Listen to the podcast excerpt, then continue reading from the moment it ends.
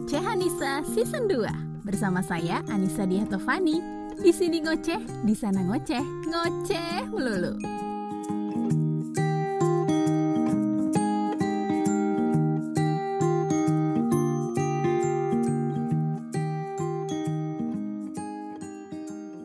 Selamat tahun 2021 teman-teman.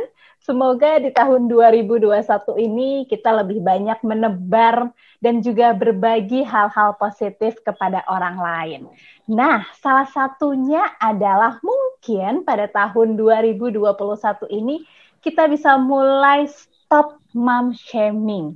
Mom shaming apa sih itu mom shaming ya? jangan-jangan kita menjadi korban mom shaming atau justru kita selama ini menjadi pelaku mom shaming. Nah, untuk ngobrol lebih jauh lebih jelas seputar mom shaming, saya sudah kedatangan tamu pertama saya di tahun 2021. Ada Risa Novria, co-founder and head of business development mamapapa.id. Hai Mbak Risa. Halo Mbak Nisa, Assalamualaikum warahmatullahi semuanya yang lagi dengar.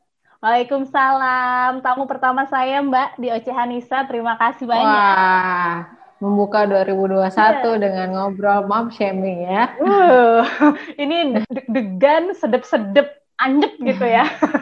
iya, ibu-ibu zaman sekarang, apalagi ibu-ibu muda, hampir merasakan mom shaming sepertinya ya. Hmm.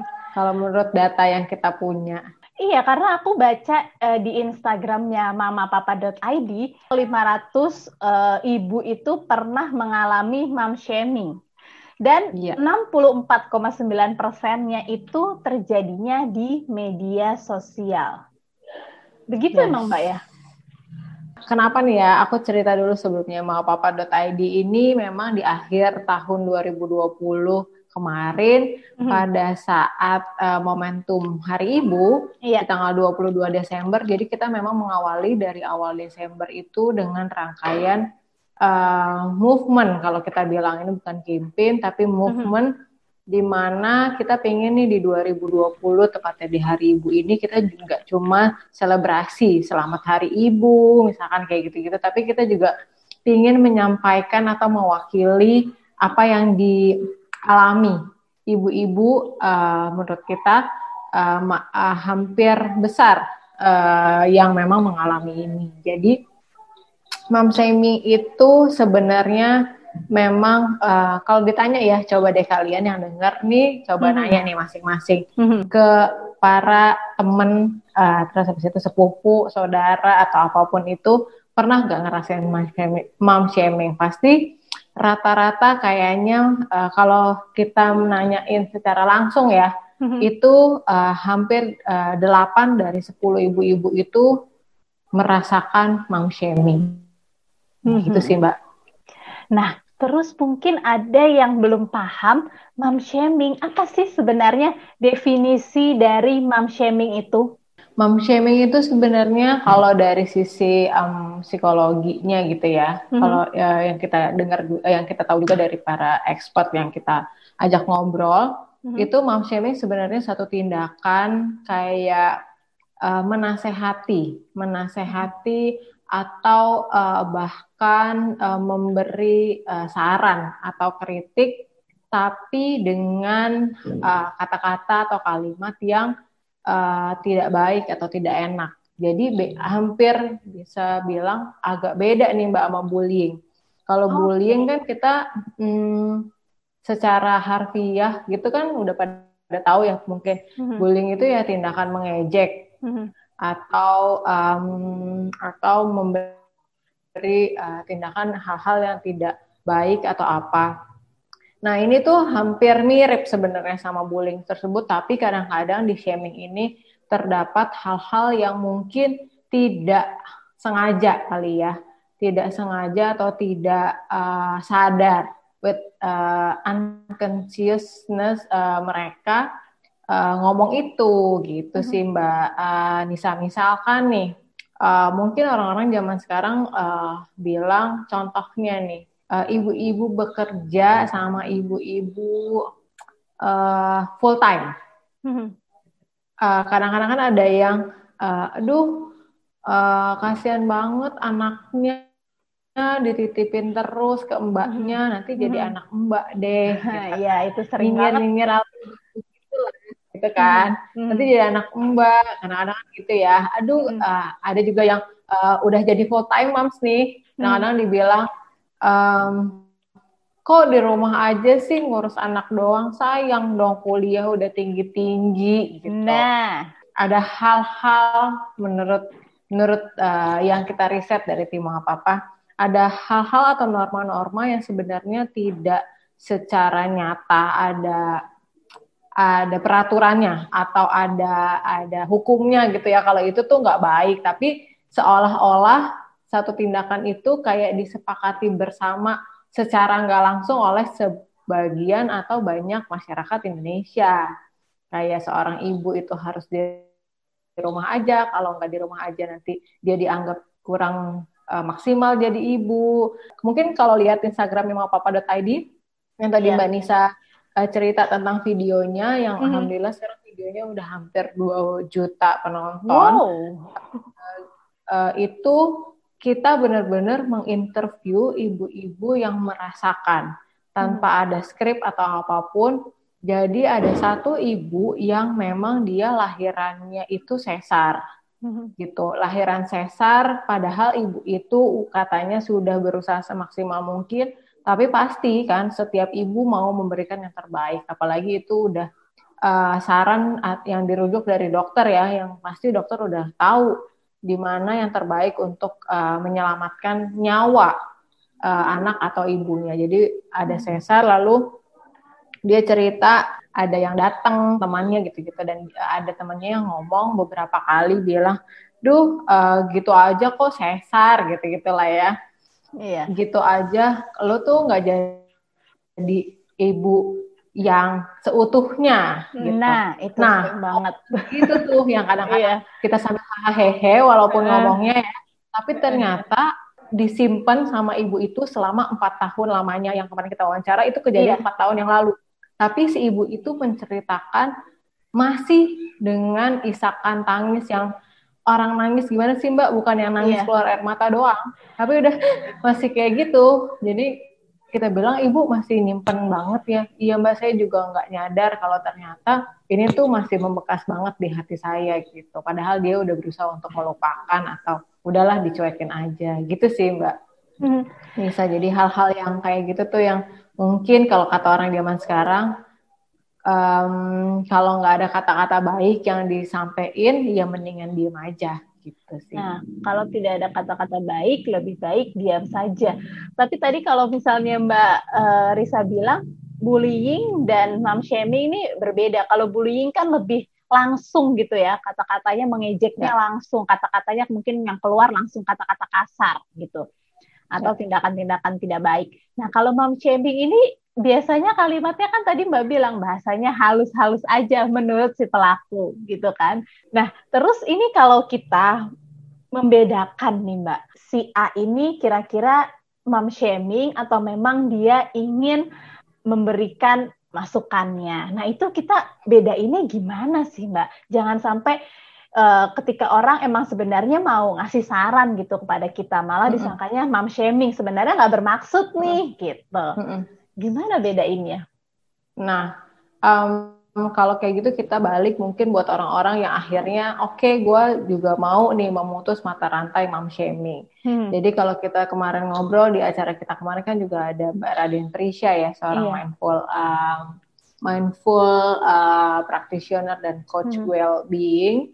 Hmm. hmm. Dan beberapa sumber yang saya ketahui kalau ada adab ya. Kita ngomong tentang adab. Uh, hmm. Alhamdulillah uh, saya Muslim, jadi hmm. uh, adabnya juga tuh hampir mirip sama di Muslim. Kalau kita mau menasehati, ngasih saran atau kritik ke orang lain, tolong bilangnya langsung di depan orangnya.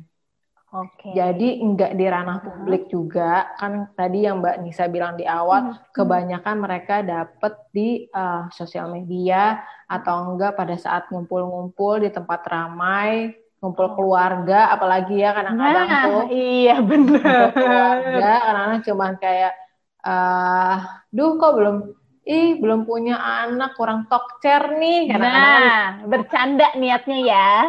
Eh, kan kadang-kadang kan mereka ngomongnya sambil bercanda kadang-kadang ya Mhm. tapi di ranah publik tapi kalau eh, kalian mau menasehati itu adabnya yang pertama kalau yang kita tahu akhirnya eh, ngomongnya langsung aja ke orangnya tapi dengan em, nada dengan eh, suasana yang enak Mhm. itu yang pertama. Yang kedua, mm, lebih jangan menggurui, tapi lebih ngasih tahu apa yang, eh, misalkan gini, eh, saya punya anak misalkan, Mbak Nisa punya anak, terus habis Mhm. gitu Mbak Nisa eh, asinya kurang lancar nih misalkan ya.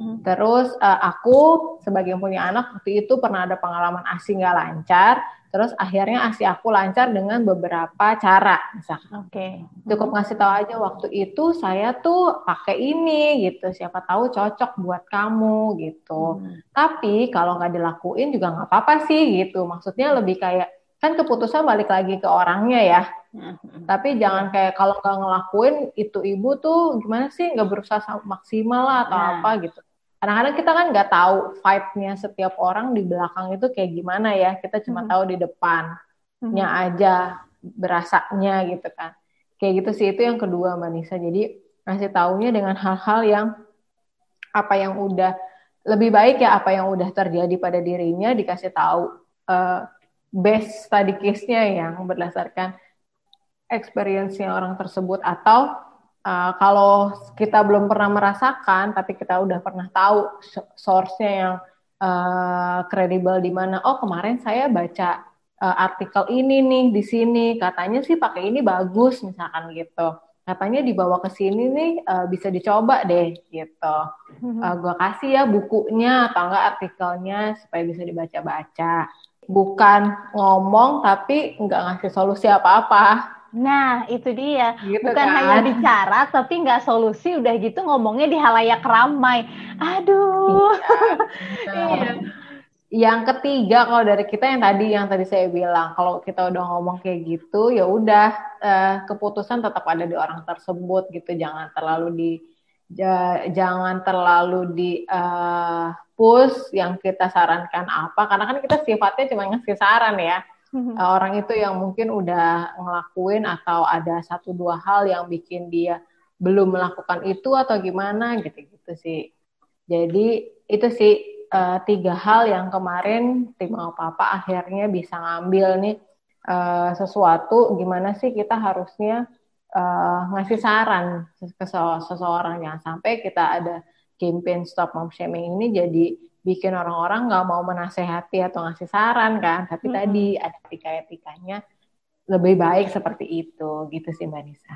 Oke, jadi sebenarnya jangan asal bercanda gitu ya Mbak ya. Terutama untuk mengomentari pola asuh. Ini kalau yang saya baca juga di mamapapa.id sebagian besar yang dikomentari dalam kasus mom shaming ini adalah pola asuh gitu ya Mbak ya. Ya. Masalah pola asuh Betul. sendiri. Karena kita nggak pernah tahu kan sebenarnya struggling si ibu ini sudah seperti apa, mungkin dalam proses melahirkannya, proses menyusuinya, kita kan nggak pernah tahu gitu ya. Yang Mbak juga bilang sempat shock juga sih aku dengar empat tahun eh, Hmm. masih bisa terbayang gitu kan satu kalimat padahal kan yang dilontarkan si pelakunya itu, tapi sampai empat tahun masih terus terngiang-ngiang.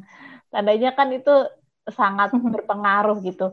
Uh, kita bilangnya mungkin enggak kok nggak apa-apa gitu tapi Mhm. ternyata alam bawah sadar kita benar-benar nge-record gitu loh mbak dan kayak kalau dengan kata-kata itu langsung kayak pernah ngerasain gak sih dalam hati kalau ngedenger atau lihat sesuatu tuh langsung kayak nyes tapi nggak tahu apa gitu kan Iya.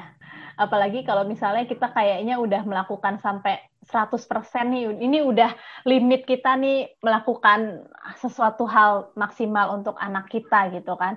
Mhm. Tapi tiba-tiba ada orang yang komentar seakan-akan kita tidak melakukan hal yang maksimal. Itu kan sangat menyakitkan gitu ya Mbak ya. ya ya benar. Itu sih hal itu seakan-akan hal yang kita lakukan tuh tidak ada artinya gitu loh. Kayak Benar. gitu. Nah, tapi kadang ini mungkin tidak semua orang sudah mengetahui atau teredukasi dengan mom shaming. misalnya bercanda yang tadi aja. Alah, hmm. uh, ibunya males aja, nggak mau ngasih asi sama anaknya gitu kan. Ya sebenarnya itu kata-katanya kan cuman sedikit tapi nyelekit hmm. banget. Kadang-kadang lebih kayak gini, ah nggak mau ya payudaranya kendor gitu eh. makanya gitu iya, kan. bener. Terus kalau misalnya kita marah, ya enggak lah. Misalnya kita tipe yang konfront gitu ya. Enggak lah, gue udah ngasih begini, begini, begini. Ih, masa dikasih tahu bercanda gitu doang aja baper. Nah, kata baper ini mbak yang kadang kita bikin aduh apa emang iya gue baper tapi kan sebenarnya emang menyakitkan hmm, hmm. gitu gimana kita cara menanggapinya kalau kita terkena mom shaming biar baper tuh ya nggak apa-apa kalau kita baper gitu loh mbak kadang nih orang-orang yang baper itu tuh kadang hmm. lebih baper kalau um, yang ngomong itu adalah orang-orang terdekat oh, gitu iya, karena iya. faktanya kalau hmm. kita bener kita kemarin dari maupapa.id itu hmm. benar-benar ngelakuin survei uh, hmm. itu 80 pers 84 persen kan pernah mengalami mom shaming dan 70 persen pelaku mom shaming itu adalah mertua mereka What? sendiri. 70 persen? 70 persen oh. pelaku mom shamingnya adalah mertua ke 32 persennya teman lalu baru orang tidak dikenal di uh, urutan nomor tiga gitu. Nah sebenarnya adalah yang paling bikin nyakitin gitu ya, yeah. yang paling bikin nyakitin adalah yang dari orang terdekat. Pun halnya yang dibilang um, uh, seorang Sandy Aulia waktu itu narasumber mm -hmm. kita di hari H yeah. juga Iya. Uh, kita mungkin uh, ibu-ibu yang main Instagram udah pada iya. tahu ya kasusnya Sandi Aulia kali merawat anaknya. Yang kita highlight kenapa waktu itu kita mendatangi Sandy Aulia hmm. adalah kita tidak ngebahas sama sekali tentang uh, bagaimana pola asuh dia kepada anaknya. Iya. Tapi kita mau mengajar, bukan mengajarkan ya, kita mau menebarkan nih gimana sih Sandy Aulia itu menanggapi nah. atau menghandle emosinya dia hmm. atau perilakunya dia saat terkena uh, beberapa banyak caciannya di hmm. Instagram hmm. ya kalau Mbak Nisa juga uh, yeah. lihat itu hmm. banyak banget. Itu tuh gimana? Ternyata si Sandy Aulia ini uh, enggak mikirin sama sekali kalau di Instagram dan sosial media itu. Okay. Karena dia tahu orang-orang itu nggak ngeliat nih uh, kehidupan gue yang aslinya. Mm-hmm. Jadi orang-orang itu juga nggak tahu kenapa saya melakukan itu misalkan. Kenapa oh uh, orang-orang itu juga nggak ngelihat saya itu or, uh, orang tua baru juga loh yang masih belajar. Mm-hmm. Gitu. Mengurus anak karena Sandy Aulia kan baru punya anak, nunggu yeah. anak tuh lap tujuh setengah iya, tahun atau yang lama tahun. dia kan survive untuk jadi, punya anak. Ya, jadi mengapapa.id akhirnya menginvite Sandy Aulia bukan dijadikan um, apa namanya patokan untuk pola asuh, tapi patokan gimana menghandle uh, shaming itu gitu kan. Nah, Shandy Oleh pernah ngobrol, dia tadi tidak mengindahkan kalau yang di sosial media, tapi dia lebih mikirin uh, kalau orang terdekatnya ngomong. Tapi dia tidak memikirkan uh, omongannya, tapi hmm. dia balik lagi mikir, dia mikir dan jadinya concern sama apa iya gue salah dengan uh, pola asuh ini ke anak saya misalkan gitu. Lalu dia merubahnya gitu, merubahnya segala macam yang menurut oh, misalkan ya ibunya ngomong nih misalnya, hmm. ibunya ngomong itu anaknya jangan dikasih uh, madu misalkan gitu ya, uh, dia akan lebih aware tuh ke situ, dia akan lagi cari lagi, cari lagi source-nya, oh emang iya ya bener nggak boleh kasih madu dan lain-lain. Jadi dia tidak baper ke omongannya tapi dia lebih concern ke uh, gimana ngerawat anaknya setelah dapat uh, eh, si nasehat atau shaming itu gitu sih Mbak Nisa. Cuekin ya. aja. Kita fokus ke anak kita aja gitu sih. Oke, itu kan untuk proses tidak lagi memikirkan komentar orang kan itu tidak bisa langsung gitu ya Mbak ya. Sementara saya lumayan kaget dengan data yang disebutkan sama Mama mamapapa.id, 70% ya. adalah mertua dan sisanya teman-teman dekat, lalu sisanya di media sosial. Iya, berarti ketika semakin dekat orang itu, kalau dia yang mengomentari, semakin uh, lebih bikin sakit hati gitu ya Mbak ya? Berarti bukan hmm. apa yang diucapkan, tapi siapa yang mengucapkan. Mm -mm. Lebih baik ke gitu. Kita fokus ke orang-orang terdekat kita aja, hmm. tapi yang emang dia ngomongnya juga baik ya. Hmm. Mungkin kayak gitu. Nah, karena memang uh, yang tadi Mbak bilang kita cuek aja juga banyak ibu yang nggak bisa. Hmm. Balik lagi ke data yang tadi 30-70 per 37 persen ibu yang mendapatkan shaming itu hmm. kadang dia meluapkan emosinya ke orang-orang terdekat, ke suami, bahkan ada yang ke anaknya sendiri. Hmm. Terus ada 34 persen dia mengurung diri akhirnya dan uh, tidak mau kembali dulu lagi ke uh, lingkungan itu. Misalkan dia kena shamingnya di uh, keluarga suami misalkan gitu ya. Hmm. Lalu kalau ada kumpul keluarga dia nggak mau lagi dulu tuh datang atau apa. 15 persennya itu uh, depresi, 14 persennya itu menarik diri dari pergaulan sama kayak yang tadi juga. Jadi hmm. memang banyak ibu-ibu di luar sana yang mendapatkan shaming belum bisa menghandle dengan baik. Maka dari itu sih stop shaming ini, movement dari mama papa ini pengen bikin mama-mama semuanya itu memutus mata rantai ini. Jadi kita semua nih korban nih, oke okay lah uh, kita jangan sampai yuk nerusin ke generasi selanjutnya. Karena kan tadi kalau data yang tadi dapat dari mertua kan itu generasi di atas kita ya, hmm. yang mungkin belum teredukasi nih. Kadang-kadang kan ibu-ibu atau orang tua juga yeah. Iya. uh, merasa karena dia anak saya, hmm. ya, itu benar. dia uh, menantu saya jadinya sah-sah aja ngomong gitu kadang-kadang. Hmm. Uh, mungkin uh, ini ada gap informasi juga, ada gap edukasi ke generasi sebelum kita. Tapi kita yang sekarang udah tahu kalau shaming ini dampaknya begini loh. Hmm. Kamu juga pernah kena shaming dan nggak enak kan? Makanya kita putus mata rantainya. Udah di generasi kita aja cukup yang nggak dapetin shaming ini. Jangan sampai generasi di bawah kita lainnya juga uh, akhirnya dapat shaming dan akhirnya terus-terusan gitu sih Mbak. Hmm. Kalau uh, tadi sempat bilang kan kalau misalnya generasi di atas kita, ibu, uh, kakak, mertua itu kan mungkin belum banyak yang teredukasi soal mom shaming ini. Nah tadi mungkin kalau menanggapi sama orang-orang yang tidak dikenal gampang ya, ya udahlah uh, bodoh amat gitu. Tapi kalau hmm menanggapi orang-orang terdekat, terutama ibu mertua, itu kan hmm. kita tetap harus bersikap sopan, tetap harus menghargai. Hmm. Nah, itu gimana e, caranya loh menanggapinya dan agar komunikasinya juga tetap baik gitu loh sama mertua atau sama kakak dan orang-orang terdekat lainnya? Kalau dari yang kita saranin adalah biasanya pertama adalah setelah kita mendapatkan hal-hal atau kata-kata yang kurang baik, mm-hmm. um, coba tarik napas dulu ya Mbak Nisa ya. Yeah. Ibu ibu coba lupa. tarik napas dulu, gitu kan? Lupa, tarik, tarik napas, napas dulu dan coba uh, keluarin aja dulu senyuman terbaikmu, gitu kan? Senyuman okay. terbaikmu entah mm-hmm. itu sesakit apa pun coba diusahakan mm-hmm. kayak gitu dulu gitu tapi mm-hmm. kalau misalkan uh, nanti ada momen ketemu nih sama ibu atau sama saudara atau sama sepupu tante gitu-gitu mm-hmm. ada momen baiknya langsung dibilang aja kalau kita kemarin pas kamu ngomong kayak gini kemarin pas mama ngomong kayak gini aku sakit hati loh gitu aku tuh bukan kayak begitu, aku udah ngelakuin ini, itu, ini, itu, ini, itu, misalkan gitu.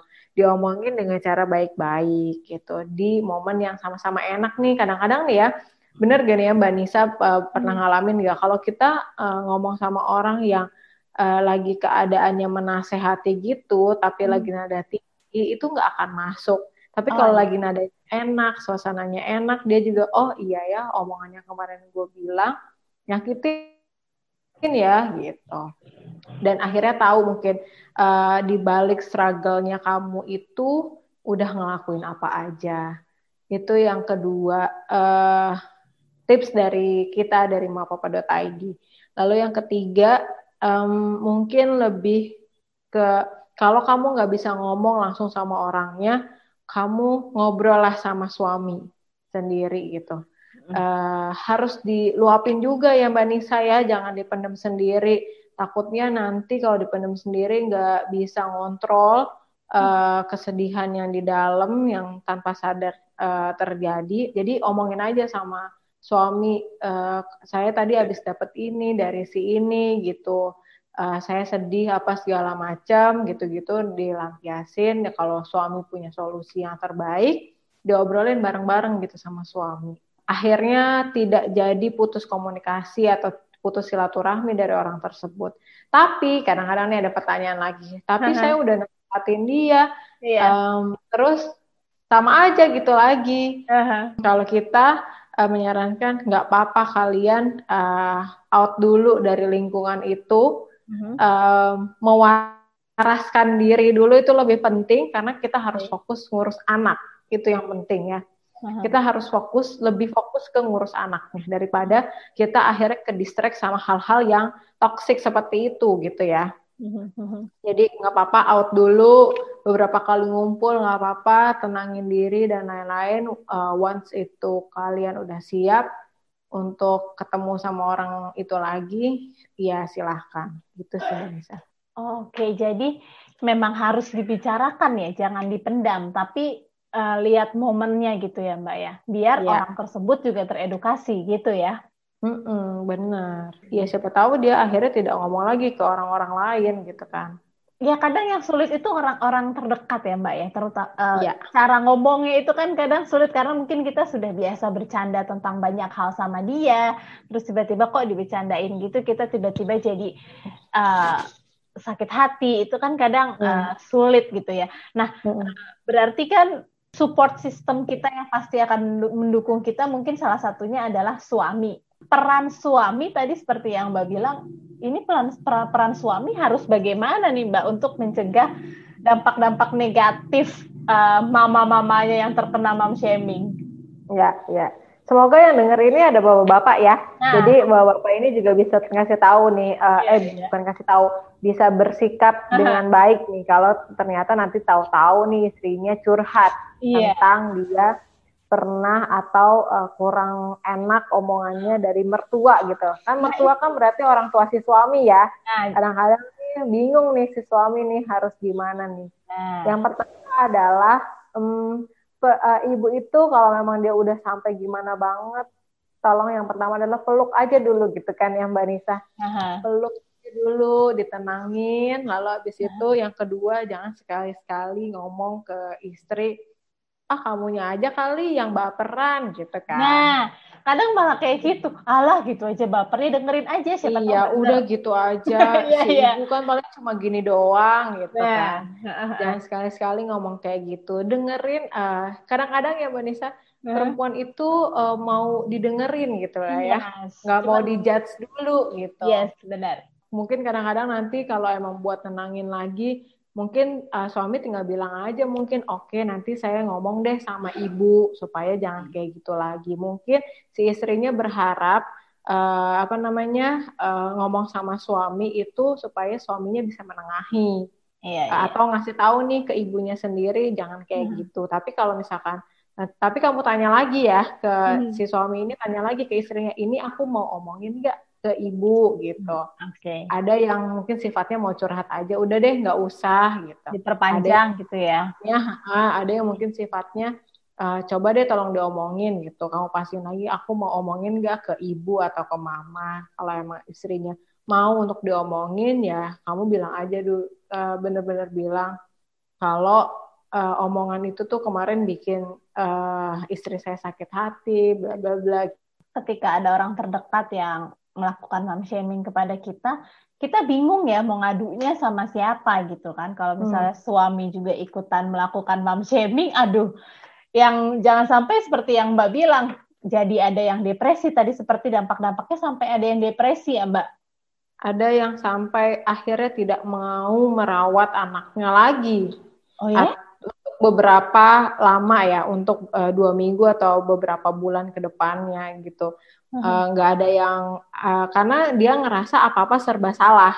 Hmm. ya daripada gua ngerawat salah lagi ya udah dia akhirnya ya udah deh diurus aja sama mertua gue sendiri misalkan gitu ya. Hmm. Ya udah diurus sama ibu gua aja karena dia ngerasanya apa apa salah apa apa salah gitu. Ada yang beberapa kayak gitu mbak Nisa.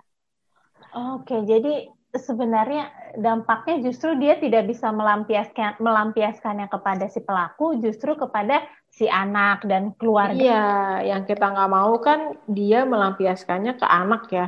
Jangan hmm. sampai uh, jadinya yang harusnya si bayi ini bisa nerima ASI, terus gara-gara ibunya stres kan ASI itu salah satu faktor yeah. pendukungnya adalah di hmm. stress level atau pikiran dari yeah. si uh, ibu. Hmm. Jangan sampai uh, si bayi tersebut masih butuh ASI gara-gara hal kayak gitu, jadinya ASI si ibunya nggak keluar. Hmm. Nah, panjang kan tuh itu mengenai nutrisi, gizi dan iya. lain-lain. Nanti anaknya takutnya uh, kurang gizi, stunting dan lain-lain. Panjang banget tuh sebenarnya efek shaming kalau emang uh, si ibunya ini uh, tidak bisa atau kurang uh, baik manage uh, emosinya kan atau pikirannya gitu sih. Uh. -huh. Kalau tadi uh, ingat balik lagi ke Sandy Aulia, dia fokus hmm. kepada uh, saran yang diberikannya tidak salah juga kalau mendengarkan komentar orang. Mungkin siapa tahu komentarnya benar gitu. Tapi kita juga jangan terlalu tertutup akhirnya dengan yeah. cara hmm. lebih open minded aja. Ibu-ibu hmm. sekarang kan um, digital savvy ya, hmm. handphone segala macam pasti udah bisa browsing ya. Hmm. Tinggal di searching atau enggak tinggal dikonsultasiin ke dokternya masing-masing. Mm-hmm. Uh, kalau bener gak kayak gitu, kalau udah beberapa source yang kredibel ngomong itu tidak boleh, mm-hmm. ya ibunya juga jangan sampai uh, tidak uh, denial gitu maksudnya tentang hal itu. Jadinya mm-hmm. ya tetap lah ya seorang ibu uh, punya insting, punya uh, pengetahuan tadi mm-hmm. dan ingin pasti semua ibu yang terbaik untuk anaknya gitu. Jadi jangan sampai karena wah nih orang mom shaming nih sama saya, jadi di, sama sekali tidak dengar apa yang dikatakan. Siapa tahu ya mm -mm. apa yang dikatakan mm -mm. itu benar, cuman mungkin penyampaian si pelakunya aja yang dia kurang baik gitu ya. Mm-hmm. Karena kan tadi Mbak bilang kadang nggak sengaja kok ngomong kayak gitu, cuma pengen ngasih tahu ya kan, modusnya mm-hmm. segitu awalnya ya. yes. Tapi kalau kayak yang tadi udah yang ngomong, aduh iya. Eh, nggak uh, jadi ibu seutuhnya nah. nih kalau lahir besar, nah itu mah udah cuekin aja kalau kayak iya, gitu-gitu iya. tuh. Bener-bener adjustment tanpa solusi gitu kan dan tanpa dia tahu perjuangan di balik nah. dari lahiran pasti kan kadang-kadang ya yang ngomong itu kan juga perempuan kadang-kadang iya, yang iya. ngomong itu juga orang-orang yang udah ngelahirin pasti hmm. kan dia tahu ya gimana hmm. ngelahirin sakitnya itu. lahirin sakitnya menyusui iya. gitu ya sakitnya saat menyusui pertama susahnya uh, memompa asi itu kan tidak yes. mudah gitu ya mbak apalagi ibu bekerja kan nggak ada yang tahu dia di kantor mikirin deadline, di sisi lain mikirin anak, ya nggak? iya, iya, iya. Pasti seorang iya. ibu juga pengen maksimal sepenuhnya ngurus anak. Tapi kan kita nggak ada yang tahu faktor di balik itu ekonomi kah iya. kebutuhan yang lain yang lain yang lain yang hmm. toh orang itu juga nggak bisa ngebantu kebutuhan kita kan. Nah benar. Begitu gitu. pula sebaliknya dengan ibu rumah tangga yang dibilang di rumah aja nggak menghasilkan apa-apa. Bisanya cuma minta uang suami. Jadi bikin kita insecure ya. Aduh. Yes apakah gue cuman sebagai benalu gitu kan? Nah hal-hal kayak gitu ya yang kayak padahal pekerjaan ibu kan juga bukan iya. cuma di rumah aja seperti yang mereka bilang ya. Benar pusing Karena juga. generasi selanjutnya ini dicetak cetak awalnya ini dari pendidikan ibunya nih dari ibunya nih ngajarin apa-apa nggak ada nih dari oke okay, ini ditentuin utamanya dari dia sekolah SD nggak ada nah, sih. iya benar. Cerdasan seorang anak tuh dimulai dari uh, pendidikan seorang ibu atau ayah di rumah mereka gitu mm-hmm. ada ini nggak uh, suatu riset yang uh, mengeluarkan kalau sebenarnya yang sering melakukan mom shaming ini sebagian besar sesama perempuan atau laki-laki gitu mbak? Sesama perempuan? Justru sesama perempuan ya Sesama perempuan. Oh my god. Hampir semuanya perempuan malah.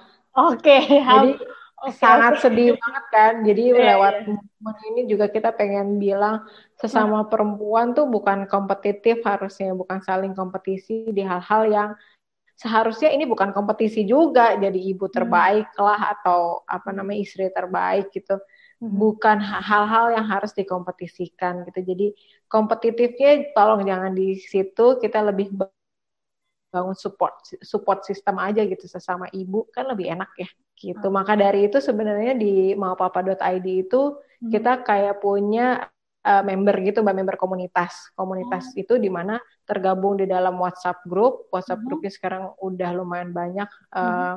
Alhamdulillahnya udah ada sekitar hampir dua ribuan ibu-ibu di situ. Hmm. Dan alhamdulillahnya mereka semua aku ngerasain tuh nggak ada yang menjatuhkan satu sama lain atau hmm. nyinyirin satu sama lain. Yeah. Mereka itu benar-benar support gitu kan. Hmm. Dari yang cuma tadinya 20 orang, sekarang 300, sekarang hmm. sampai ke 2000. Wow. Artinya mungkin banyak nih ibu-ibu yang memang pengen uh, bikin support system sesama ibu-ibu, cuma memang belum ada aja yang tempat ngumpulnya. Nah, di situ tuh di maapapa.id uh, grup kita kalian bisa sharing sesama ibu-ibu tanpa dijustifikasi. Seru banget ibu-ibu di grup komunitasnya maupapa.id. Sesama perempuan yang saling menguatkan, tetapi sesama hmm. perempuan juga yang saling menjatuhkan dari angkanya itu ya. Iya. iya. Agak miris sebenarnya. Bingung ya sama perempuan uh, ya. Bingung ya. Mbak, kenapa ya sebenarnya uh, sesama perempuan gitu? kan kemarin-kemarin gitu kalau ada uh, campaign kalau sering lihat ya Mbak di Instagram beberapa bulan lalu woman supporting woman gitu kan foto hitam putih ngelihat data yang tadi gitu yang melakukan mom shaming sebagian besar adalah perempuan apakah uh, sulit gitu loh Mbak sebenarnya untuk membangun woman supporting woman ini gitu loh atau mom support mom gitu sebenarnya gini karena uh, mom support mom, woman support woman itu kan kayak um, baru di yeah. lima tahun belakangan ini terakhir kita mendengar kata-kata itu, mm-hmm. uh, di mana hal-hal yang kayak tadi itu shaming, nyinyir, ngomongin orang itu kan kayak merupakan kayak udah jadi habit, mm-hmm. dianggap tradisi, dianggap wajar aja sudah dari berpuluh-puluh atau beratus-ratus tahun kan. Eh, habitnya ada gitu. Jadi hal ini sebenarnya sulit tapi bukan tidak mungkin. Kalau kita bareng-bareng menyuarakan atau sepakat dengan hal itu. Semua harus di uh, mulai dari diri sendiri seenggaknya ya Mbak Nisa ya. Hmm. dari diri sendiri. Kalau memang kita uh, mau menghentikan segala macam kita mulai aja dulu dari diri sendiri. Kalau tadi misalkan uh, contohnya ada udah dua uh, dua ribu mama yang setuju dan memberhentikan itu hmm. yang jadinya itu sudah tidak terdengar lagi atau sudah tidak dialami lagi ya kita berharapnya uh, mom support mom dan woman support woman itu udah nggak perlu digaungin lagi karena memang udah habitnya seperti itu gitu sih Mbak.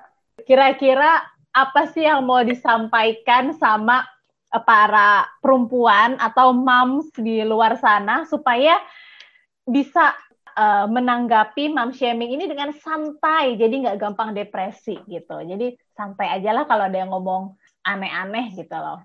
Dilatih karena ada beberapa orang yang emang bawaannya uh, sensitif, ada beberapa nah. orang yang bawaannya bukan sensitif ya lebih kayak ke mendem.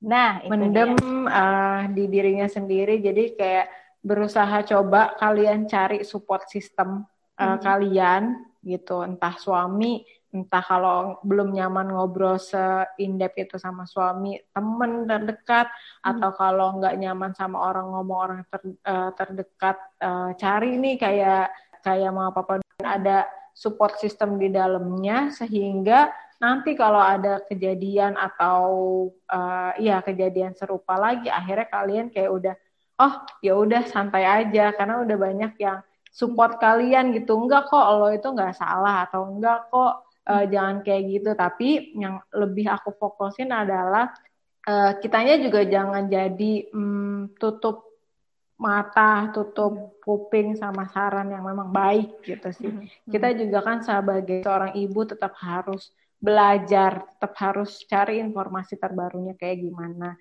Hmm. Karena um, situasi sekarang ya, itu kan udah open source banget ya. Hmm. Kita cari informasi dari mana, uh, dari internet atau dari smartphone kita juga udah dapet Uh, jadi fokuslah dengan yang terbaik buat anak-anak kalian. Uh, jangan pikirin hal-hal yang kayak gitu. Jangan sampai kita memikirkan hal itu nanti efeknya tidak baik ke anak kalian. Kalian kan juga nggak mau. Masa gara-gara omongan dia yang kita kesel, anak kita jadi kena dampak gitu kan. Oke, nah kalau untuk si pelaku mom shaming nih yang hobi banget ngomentarin tapi tanpa solusi. kalau yang ini dengar ya, um, sebenarnya sih saya cuma pengen bilang mau itu ibu, mau itu uh, bukan ibu, mau itu sesar, mau mm-hmm. itu normal, mm-hmm. mau itu ngasih asi atau enggak uh, dengan hal-hal yang memang mereka bukan sengaja untuk hal itu ya. Mm-hmm. Um, percayalah gitu setiap manusia atau setiap orang di balik itu semua itu punya alasan dan punya punya strugglingnya masing-masing. Mm-hmm jadi kalian sebagai orang yang mungkin nggak tahu dia sudah sampai mana strugglingnya, mm-hmm. jangan ngomong hal-hal yang apa ya kalian tahu di belakangnya kayak gimana. Jadi intinya yang tadi saya bilang di awal, kalau tidak ada kata-kata yang baik, mendingan gak usah ngomong sama sekali, itu lebih baik. Semoga bisa mengawali tahun 2021 ini dengan saling mensupport, saling mendukung sesama perempuan, sesama ibu. Karena kita sesama perempuan seharusnya lebih memahami ya perasaan perempuan ya Mbak Risa ya. Yes, setuju. Sekali. Mbak Risa, terima kasih banyak sudah mampir dan menjadi tamu pertama saya di podcast Ocehanisa tahun 2021. Semoga semakin Sama-sama. banyak yang uh, dapat pengaruh positif dari kehadiran mamapapa.id ini. Amin, amin, amin, amin. Sama-sama bisa support ya Mbak Nisa ya. Environment yang baru buat uh, dunia perparentingan Indonesia. Amin. Amin. Salam untuk mamapapa.id. Bye-bye. Assalamualaikum. Ya, Waalaikumsalam warahmatullahi wabarakatuh. Makasih Mbak Nisa. kasih telah menjadi temanku hari ini. Nanti kita cerita-cerita lagi ya di episode selanjutnya.